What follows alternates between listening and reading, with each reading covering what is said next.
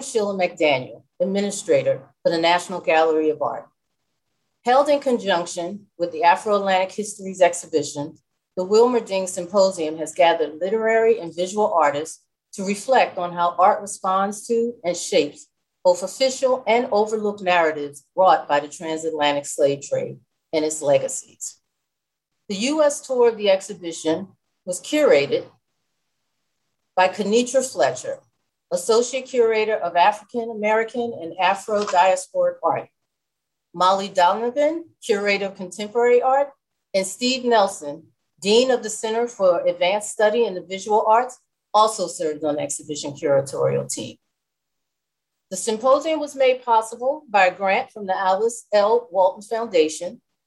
This is the second session, named in honor of Professor Honorée Fanonne Jeffers' phrase, I built this altar for them from the poem, Catalog Water, from her book of poetry, The Age of Phyllis, published in 2020.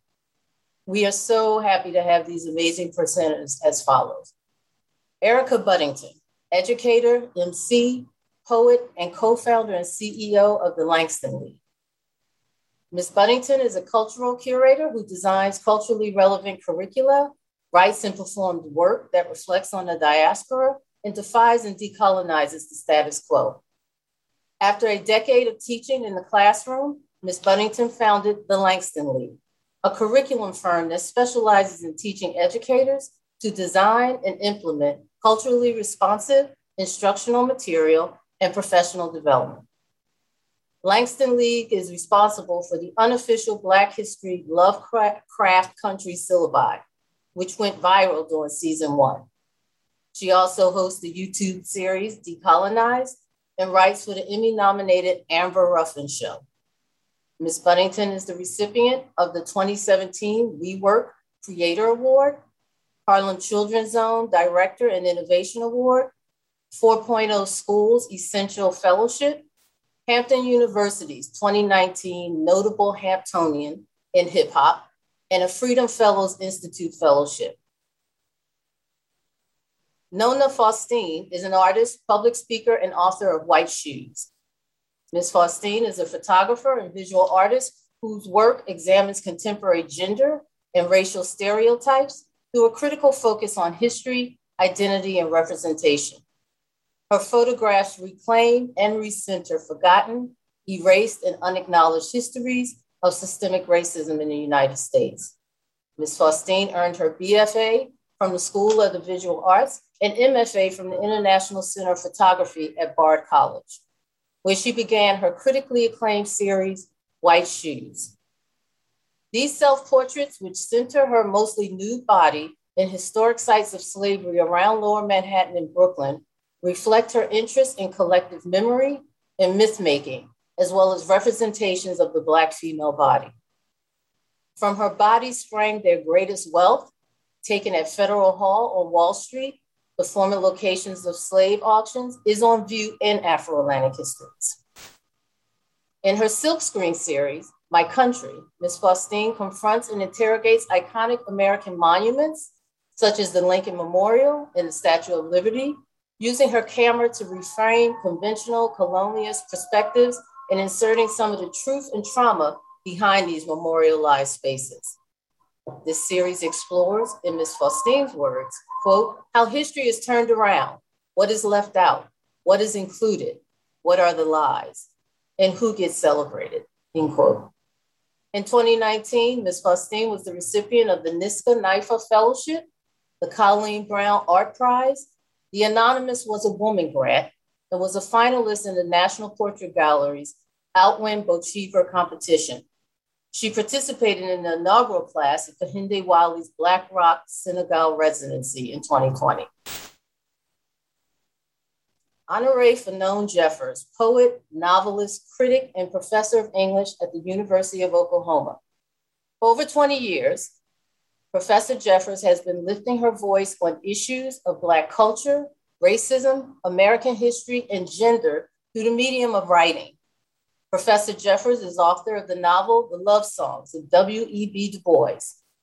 And Oprah's book club pick, Love Songs, was longlisted for the National Book Award in Fiction shortlisted for the Center for Fiction First Novel Prize, a finalist for the Kirkus Prize in Fiction, and winner of the 2021 National Book Critics Circle Award for Fiction. An award winning poet, her most recent collection, The Age of Phyllis, was longlisted for the National Book Award in Poetry and won both the 2021 NAACP Image Award for Outstanding Literary Work in Poetry and the Lenore Marshall Poetry Prize from the Academy of American Poets. She is also the author of the poetry collections, The Gospel of Barbecue, Outlandish Blues, Red Clay Suite, and The Glory Gets.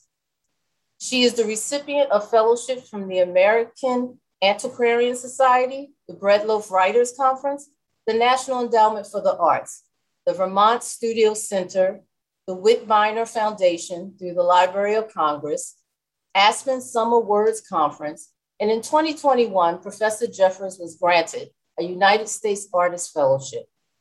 Recently, she was inducted into the Alabama Writers Hall of Fame. Professor Jeffers is also a Talladega, Talladega College alumni, as am I. and it is with great Deeger pride I introduce Professor Jeffers to get us started. Thank you so much. I did not know that I was speaking to a fellow Deegan um, until we were uh, talking in in the in the um, before in the practice session. So this is just a an, a double pleasure to be here. Um, I'm often asked why I chose to include the name of Dr. Du Bois in the title of my novel, The Love Songs of W.E.B. Du Bois. Sometimes I give background information, like when I first read him, or the fact that I studied him while a student attending first one and then another historically Black college. But the core of it is that at the time that I began writing love songs, I was doing scholarly research on early and 20th century African Americans and I would return to Dr. Du Bois's research. What struck me was his deep well of love for Southern Black folks, and I had this same kind of love.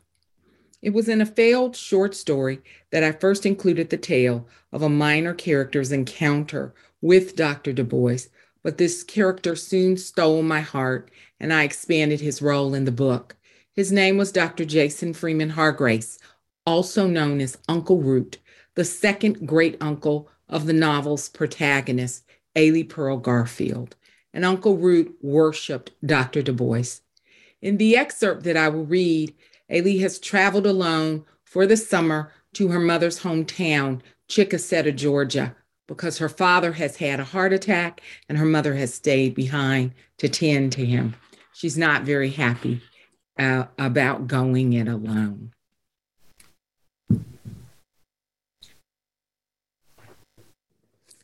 At the arrival gate in Atlanta, Uncle Root walked toward me with open arms. Welcome, Sugarfoot. How's your daddy? I didn't return his embrace. He's fine. Excellent. God is good. Uh huh. I was determined not to be friendly. Just because I had to go down south didn't mean I had to be happy about it. He took my bags and I trailed him to the parking lot in his long black town car. He unlocked the passenger door and it groaned open. That door is loud, I said, and this car is a gas guzzler. That's the point. Negro men like big cars. We don't believe in conserving energy. After all we've been through, we deserve to be wasteful. Uncle Root laughed chucking me under the chin. I wanted to laugh too, but wouldn't give him the satisfaction. When he turned on the classical station, the radio man solemnly whispered, It's 99 degrees in the Atlanta metropolitan area, before he introduced the flower duet from Lakme. How was your flight, Ailey? like a ride at Six Flags. I thought I was going to throw up and then die when the plane crashed. I will take that to mean your journey was unpleasant. I leaned against the car window, closing my eyes. Ailey, did I ever tell you about the time I met W.E.B. Du Bois? You know who that is, right? Can't you just let me take my nap? Uncle Root raised his voice and continued. I entered Rutledge College in the fall of 1922. It was a black college, and I had a professor who loved himself some Du Bois. His name was Mr. Terence Carter Holmes, and there used to be all these rumors he was communist. He loaned me his copy of Darkwater and told me to be careful with it. After that, I just kept borrowing every book by Dr. Du Bois that Mr. Holmes owned. That next fall, there was a rumor on campus that Du Bois would be visiting Atlanta University, the great scholar himself. A friend told me. Robert Lindsay was his name, but we called him Rob Boy. He and I decided to drive to Atlanta. He was from there, so we would stay overnight with his parents. The last thing we wanted was to be caught after dark by some white folks. We woke early that next morning, and after driving in Rob Boy's car with no water or food, we were hungry. We hadn't thought to pack a sandwich or even a bottle of Coca Cola, but my hunger didn't dim my enthusiasm. I thought about the conversations Dr. Du Bois and Rob Boy and I would have. We'd let him know that we didn't agree with the bootlicking policies of Booker T. Washington. We wanted to be intellectual, free Negro men, not somebody's farmers. At Atlanta University, we found out where Dr. Du Bois was staying. We ran up the stairs to his building, three flights, I'll never forget it.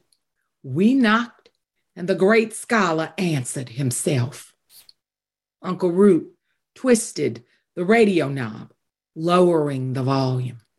I sat up. Despite myself, I was interested. It was Dr. Du Bois? For real? Indeed, it was him. He didn't have a lot of hair left. The old man ran his fingers through his thick silver curls and he was shorter than I was, but he had a way about him. What'd he say, Uncle Root? Yes, he asked. I had to catch my breath. Those stairs had tired me out. We came to see you, Dr. Du Bois. We came to see the great scholar.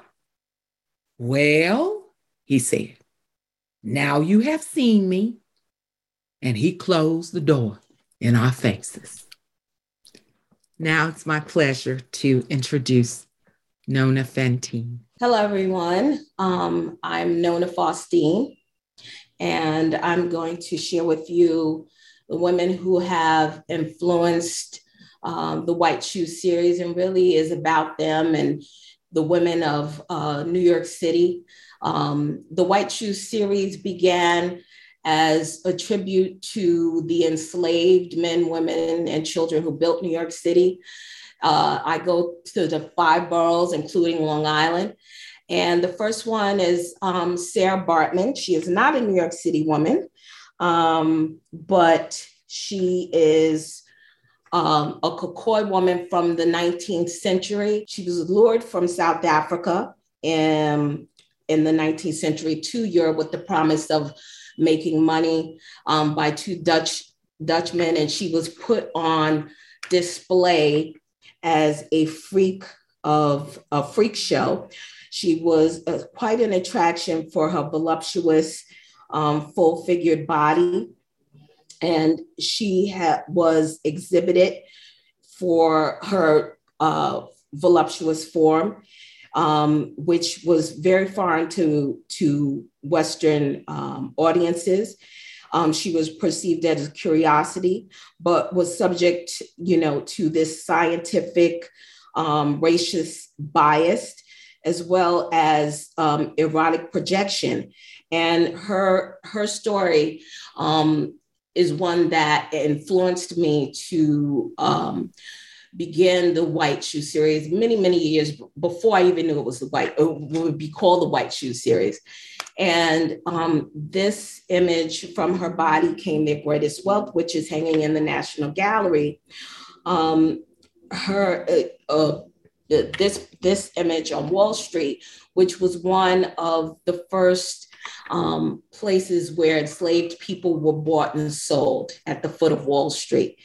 Um, and so they became their first, uh, enslaved men and women became the first commodity um, traded on Wall Street.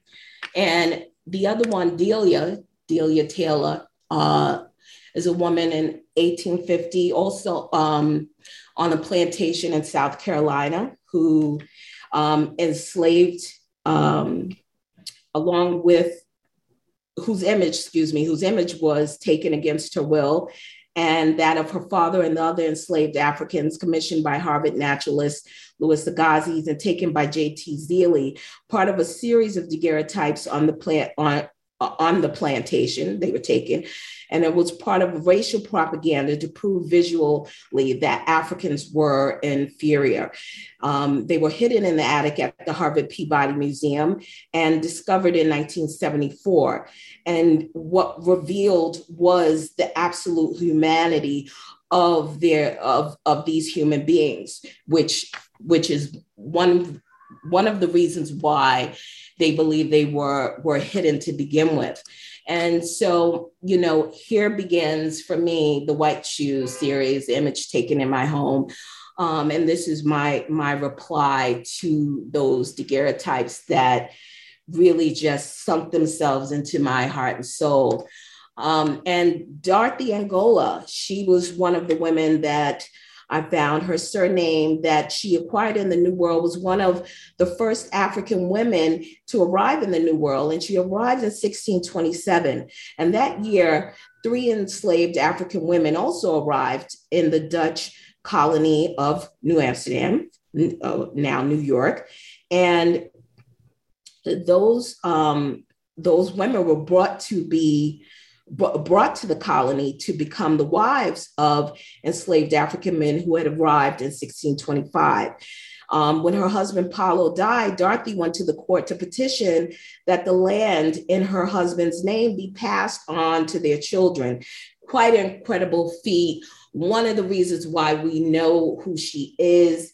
Um, and this is the land that they were given. Um, the land, this is called Dorothy Angolan Land of the Blacks. The road formerly um, called the Negroes Causeway connected several farms in the land of the Blacks um, with the settlement located south of the Palisades of the Wall Street. So they were given the land from effectively Canal Street to 34th Street. And I mean, this was just incredible in those times. And Minetta Lane is all that remains of that road that once ran alongside Minetta Creek. Um, and the next slide. Uh, these are a series of triptychs that are now acquired by the Brooklyn Museum, um, the Lefferts House within the White Shoe series. This is not Gone with the Wind. This is a house, um, four generations of Dutch, uh, built by enslaved Africans. Uh, the house removed from its original site a few blocks away from Prospect Park, is now a museum. And this side, Isabel, Isabel was one of the Lefferts um, enslaved. And that, you know, we know that she exists, thank God, because she was listed um, as their property. Um, and this this image is not only in tribute to her, but the women in my family who were um, domestics. My my grandmother my great great grandmother martha my great great grandmother dido um, who after the civil war is listed on the first census with her husband and her babies um, on a farm and listed as a domestic. And so we know you know as in god lobbying the gods for a miracle you know that enslaved women often escaped um, and sometimes they escaped with their babies um, and one of such women, Sojourner Truth, the great abolitionist, um, her home at 74 Canal, um, she she was a not only abolitionist, women's rights activist, She was born into slavery in Swartekill, New, New York, upstate, and she escaped with her infant daughter to freedom in, in 1826. And after going to court to recover her son in 1828, um, she became the first Black woman to win such a case against a white man. And she gave herself the name Sojourner Truth. Um, and the, she she was went on to be an incredible um, public speaker and, ab, and advocate for the freedom of her people. And the next image, um, this is a thirst for complete freedom, had been her only motive for absconding, Oney Judge. And Judge was born about 1773 at Mount Vernon, the state of George Washington, and his family, enslaved attendant to Martha Washington, First Lady. And she escaped into the Philadelphia night while the Washingtons were having dinner. After finding out she was to be given to Martha Washington's granddaughter, Elizabeth Parke Custis Law, as a wedding gift. So what a you know incredible brave woman, and we know, and she said that to you know George Washington hunted his slaves relentlessly, and we are able to know that because they finally tracked her down in New Hampshire where she was living as a free woman, and she told um, Joseph Whipple uh, that that was her reason for escaping.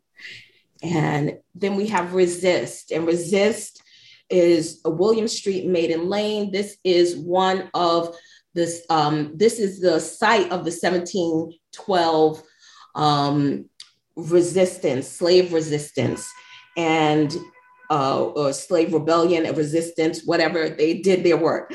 Um, enslaved African men rose up in a quest for their freedom and ultimately being captured at current day Canal Street. They were put on trial and brutally executed, among them a pregnant woman who was allowed to deliver first. And before being killed, we know um, we know wherever there is resistance, injustice, and revolution, you can find a woman.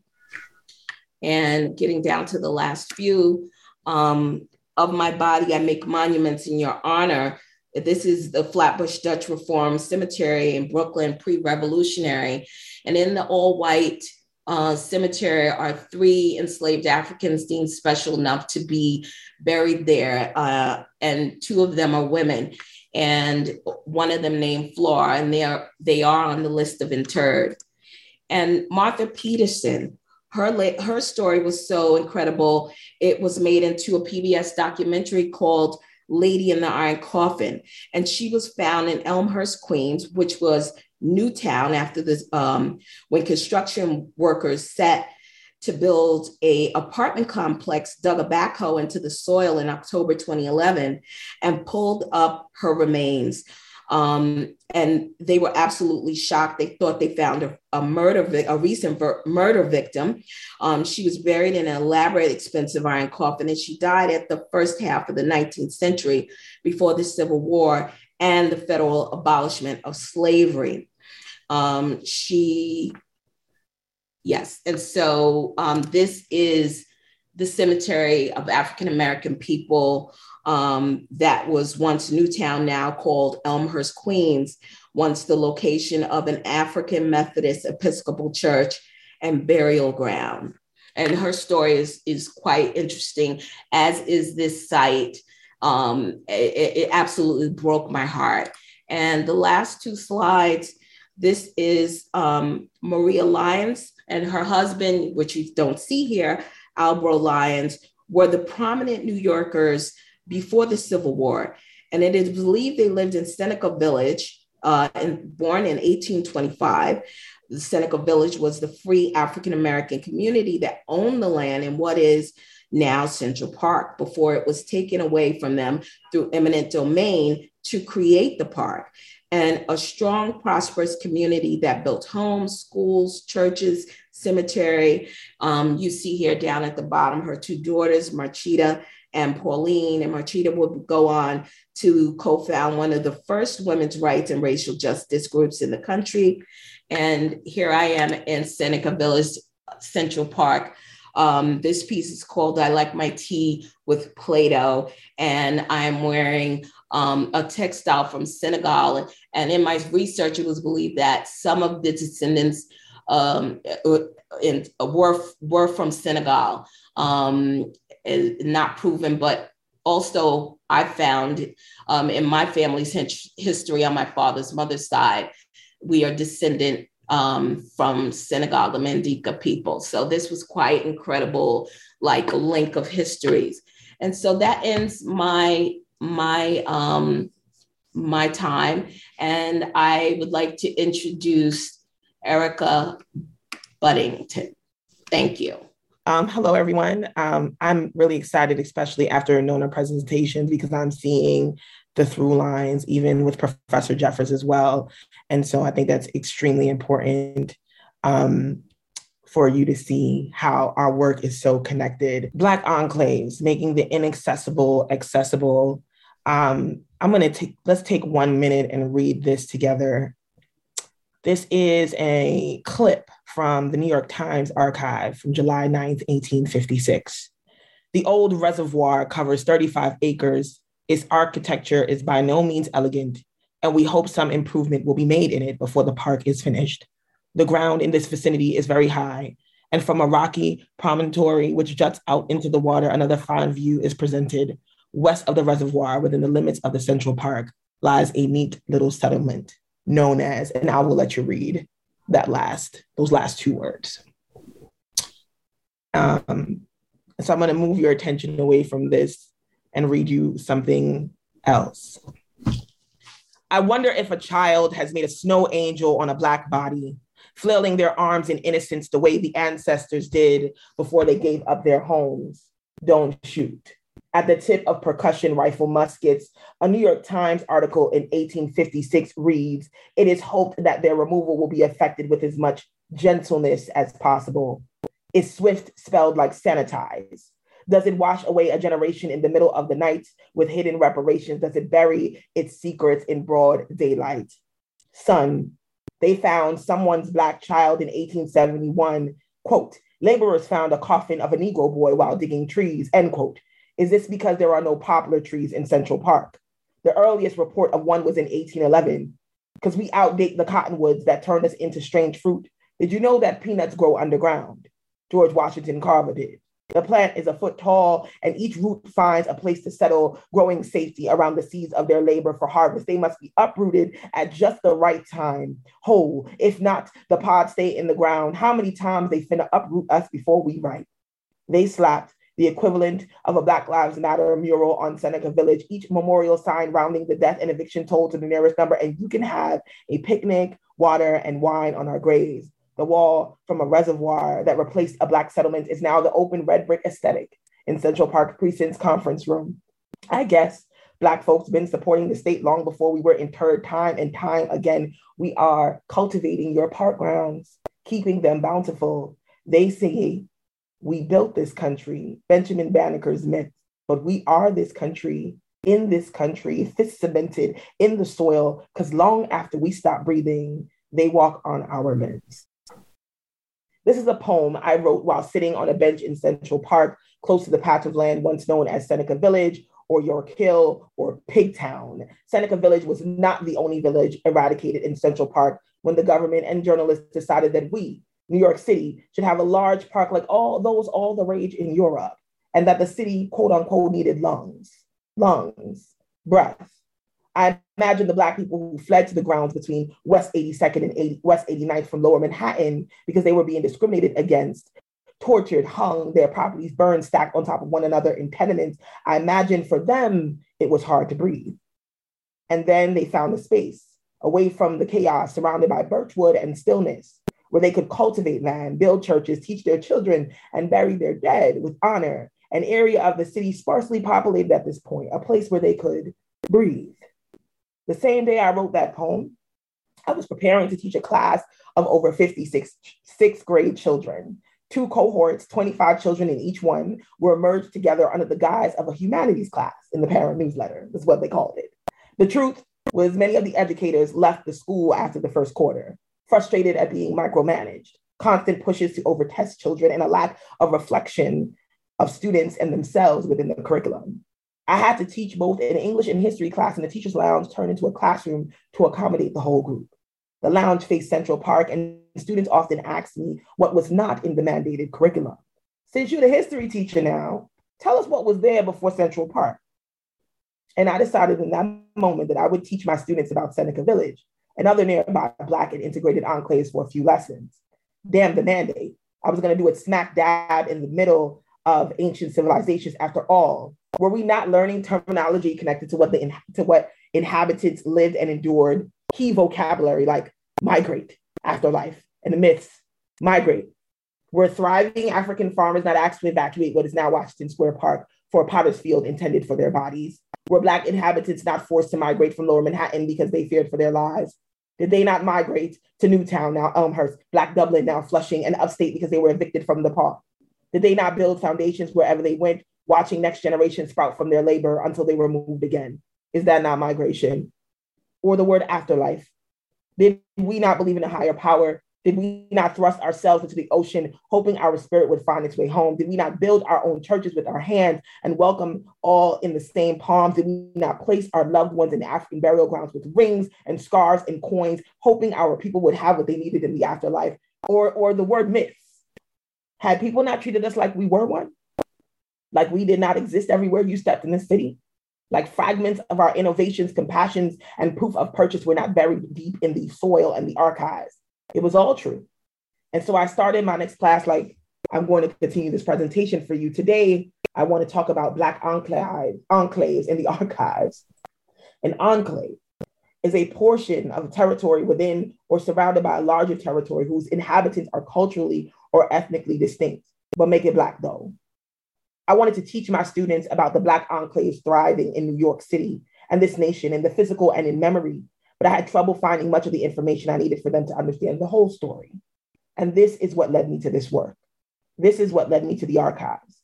Still, a history educator, I traversed the nation and spent hours and hours in libraries, museums, historical societies, collections of this and that, and any digital space I could type my way into. I found primary sources that the class could analyze.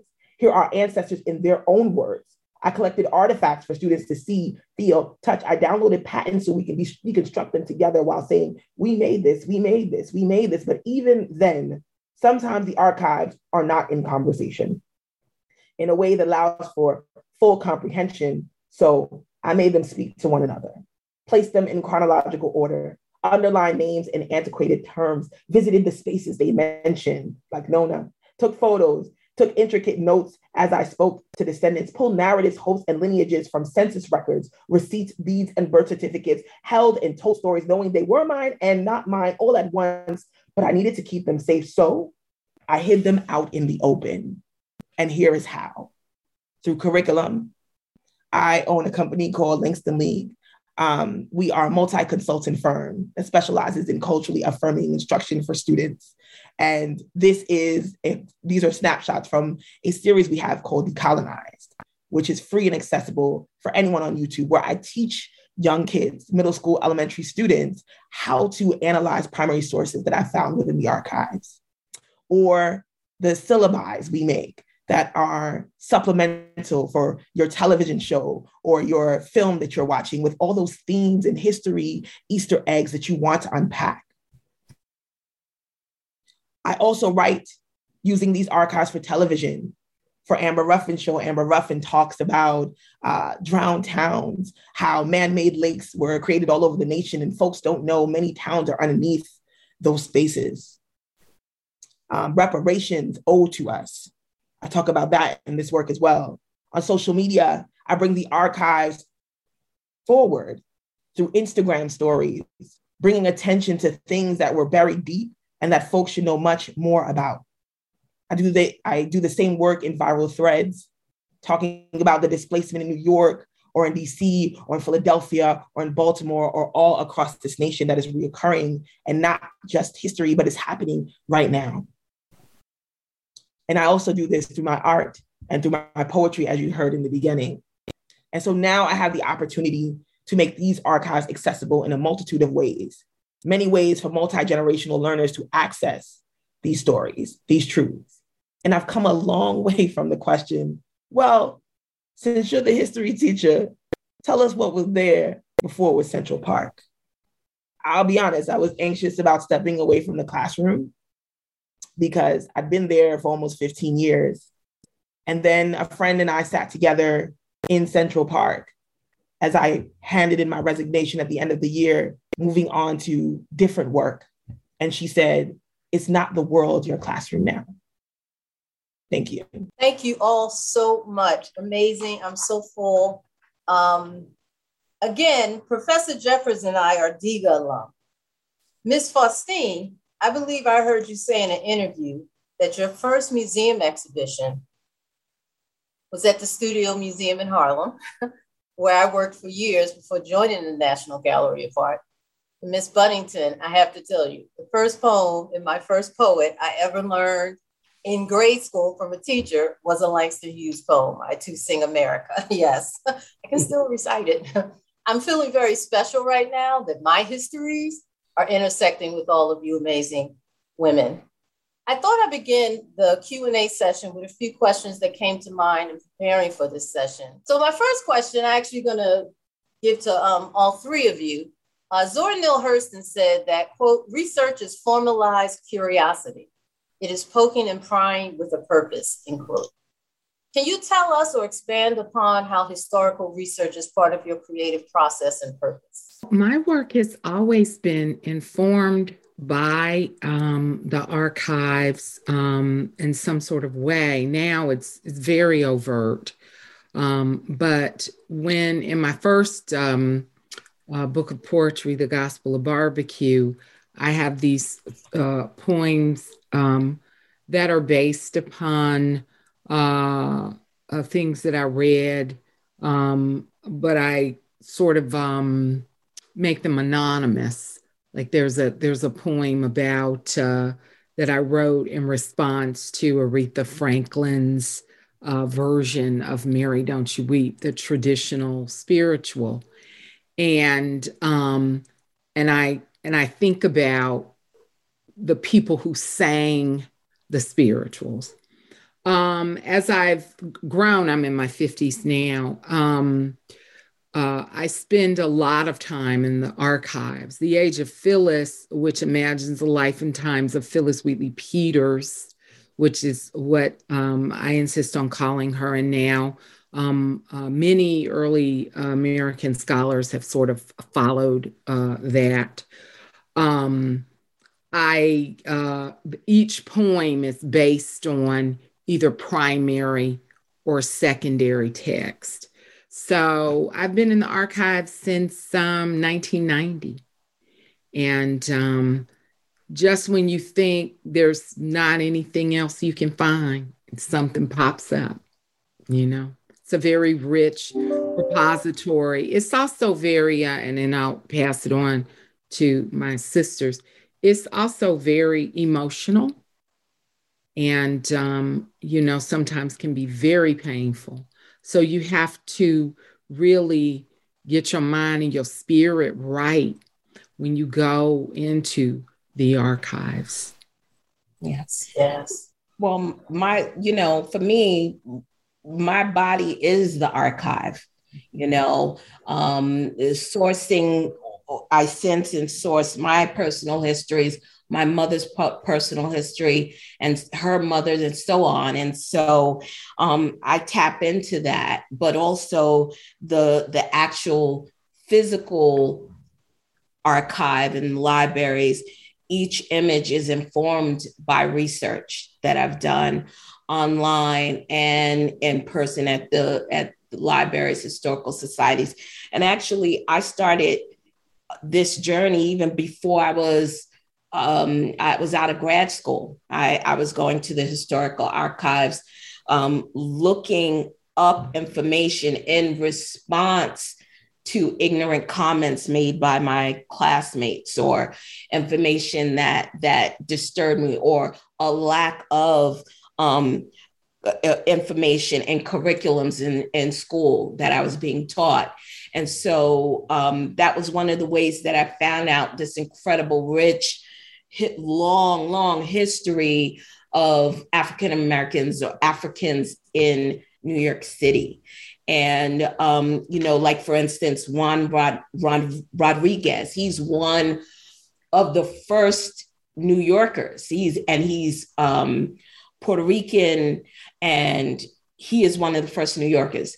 He is set up settlement in New York before the Dutch, before the British.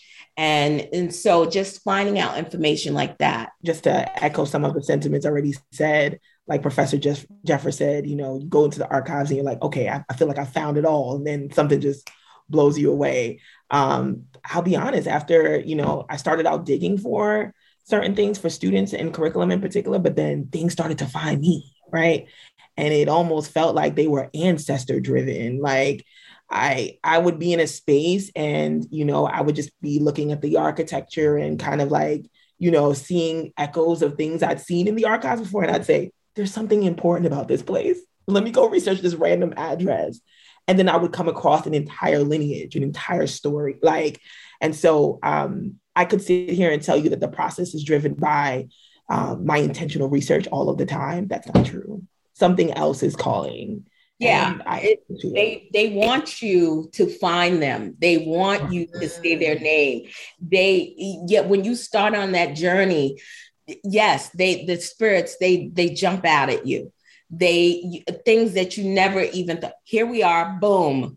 You know, they present themselves right to you as plain as day. It's some of the most incredible thing uh, things that you would ever ever you know go through when you start this journey. Miss Buddington, I have another question for you. Of course, any of these questions, anybody can jump in. But my understanding is you like to describe your practice of writing found poetry and its connection to your research. What was your earliest archival discovery that led to an artistic project? I've started doing found poetry as kind of like a meditative practice in between projects because it's very intense work. Um, while I, you know, read, analyze, and create projects based on very triumphant you know, histories, there was also a lot of tragedy there. And so I needed a space to step away from the work and look at it differently. And um, the practice of found poetry is something that I've used in my journal just to like start off the morning. And I would say that the earliest um, piece that I've ever done, this, and I started this practice very recently, like probably 2019, um, was I was reading a letter from Du Bois to his wife, Nina. And, um, you know, she mentions in the, I know, I think it was from Nina to Du Bois. And she mentions in the letter, like, um, you know, Den- Benson died of a broken heart. And I'm like, okay, who, who are they talking about? And it just, you know, I was very curious. And I remember, um, you know, just, I, it was, I was reading so many intense things at the moment. I needed to step away from it.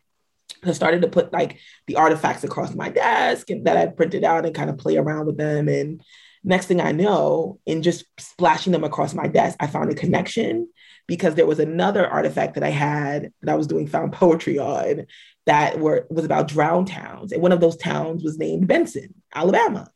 And I realized after doing a little digging that the person that they were talking about in the letter was actually the um, uh, the founder's son like that family had established that town. And I was like, whoa, like in the middle of me doing this random found poetry practice. And then I said to myself, maybe this is something you should be doing intentionally, Erica. Like maybe, you know, you take artifacts that are connected to a specific topic, movement, theme, etc., and you just see how they like talk to each other. And I just, you know, it's become a part of my everyday practice. So yeah. Ms. Faustine, when did you first understand your impact in bringing the Black women's woman's many narratives to the consciousness of others? How would you describe that impact? Um, I mean, everyone that I tell these stories to are just stunned, stunned. Sometimes they're stunned in the st- silence. As one of my recent trips to Wyoming, Jackson, Wyoming, where I presented this body of work to a few people, um, uh, particularly the women. Um, you know, it just goes from wow, I did not know that, like, you know, to silence. Um, people are you could tell they're thinking, they're trying to make sense of it all. Um, once I was telling someone on a subway, and a, and a man interjected, and and he said that is not true. There was no slavery in New York. There was, the, you know, so there's there's a small small denial in some because we weren't taught this in school. We weren't we weren't taught um, the incredible rich history and legacy of not only enslaved people but free African Americans. But um, the the story of you know Venus Hottentot and Delia, which is really more and more coming forward to the forefront, is still people are still just shocked and amazed. You know, so. Um, but there was one instance where uh, a little girl, she came to one of my, uh, my shows. It was part of a group show with her family, and she she didn't even though she didn't know all of the history she the images were so captivating to her.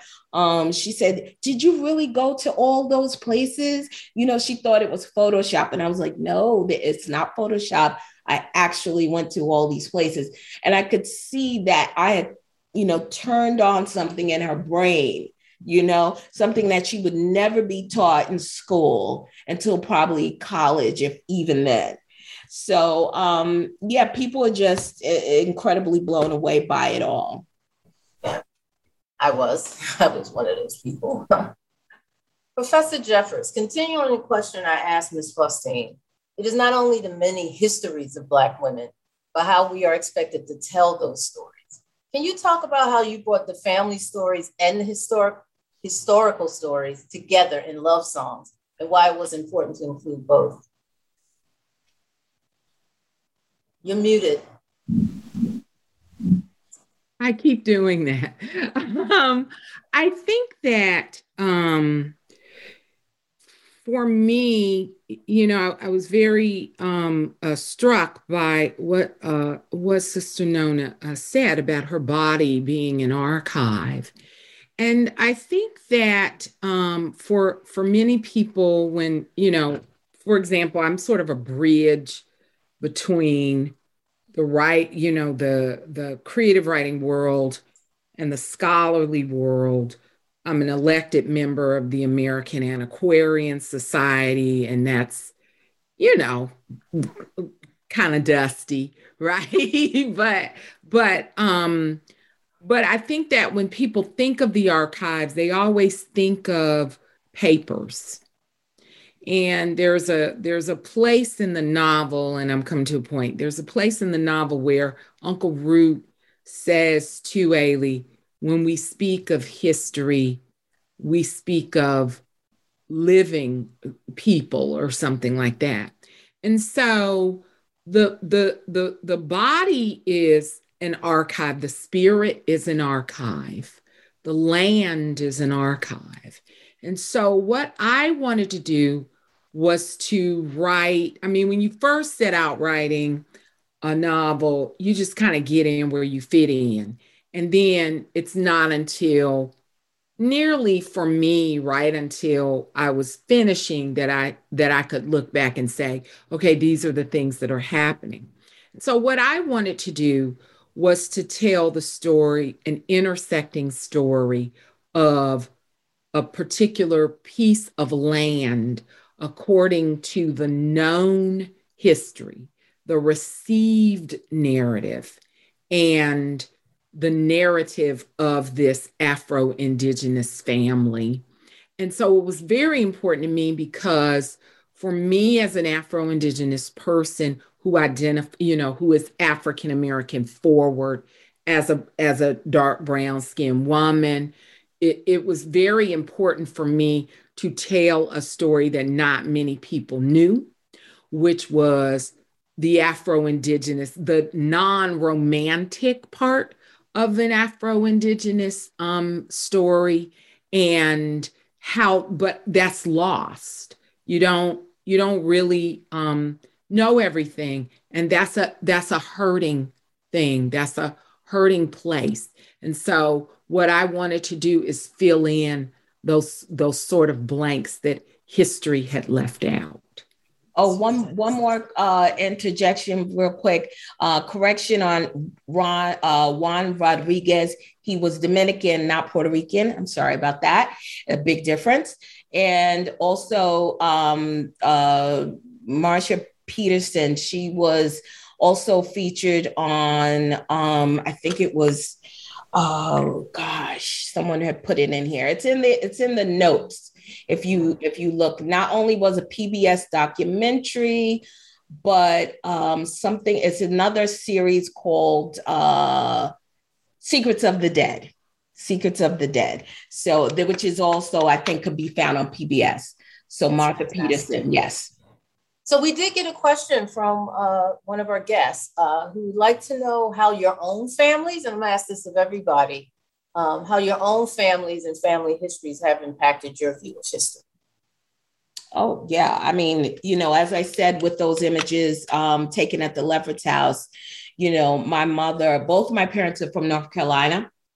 Um, I, I often say they actually got they they had to get off the slave ships in North Carolina. We go back so deep, um, and and so certainly that history um, my mother's family, uh, she was she was almost like a, a god, you know, she oftentimes told um, us stories about slavery told handed down from her um, foremothers, her great grandmother, um, on the uh, people on the plantation, um, and so I, from a small child growing up and hearing these stories, definitely informed me to work in the narrative so I, I mean, I had no either choice. Either I was going to be a writer or a photographer, and so definitely um, my slave, uh, my my Southern family um, who were enslaved um, certainly informed that, but also um, coming to New York and finding this, you know, being born and raised in New York,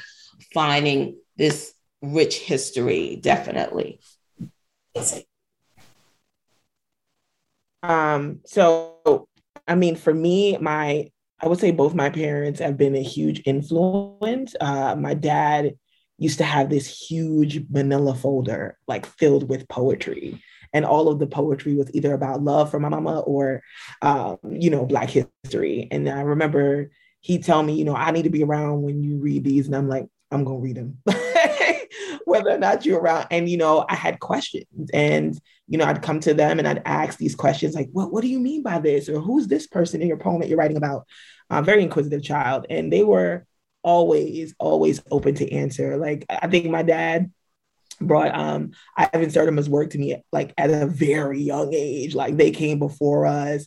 And even my mother, um, was just, you know, adamant about everything around us being reflective of our history and who we were. So from the paintings on the wall to if we bought Santa Claus at the dollar store, like she was painting him black. Like that's that's how my mama was. Um, you know, and she introduced me to Langston Hughes and Zora Neale Hurston. And after I'd read the work, I was like, well, what else did she do? And then I learned about her as an anthropologist. And so, you know what I mean? So I think um, because they were always there to answer the questions. Um, I never, they were my archive. Like that, that's literally it. They were my archive, my first archive, and they still are. So that's how they influenced me. Well, we're running out of time, so I'll say what Sister Erica said. um, and so uh, I think I'm supposed to end. Yeah. So I think yes. So um, Dr. Elizabeth Alexander has said it is always the right thing to conclude with poems. so, Professor Jeffers, if you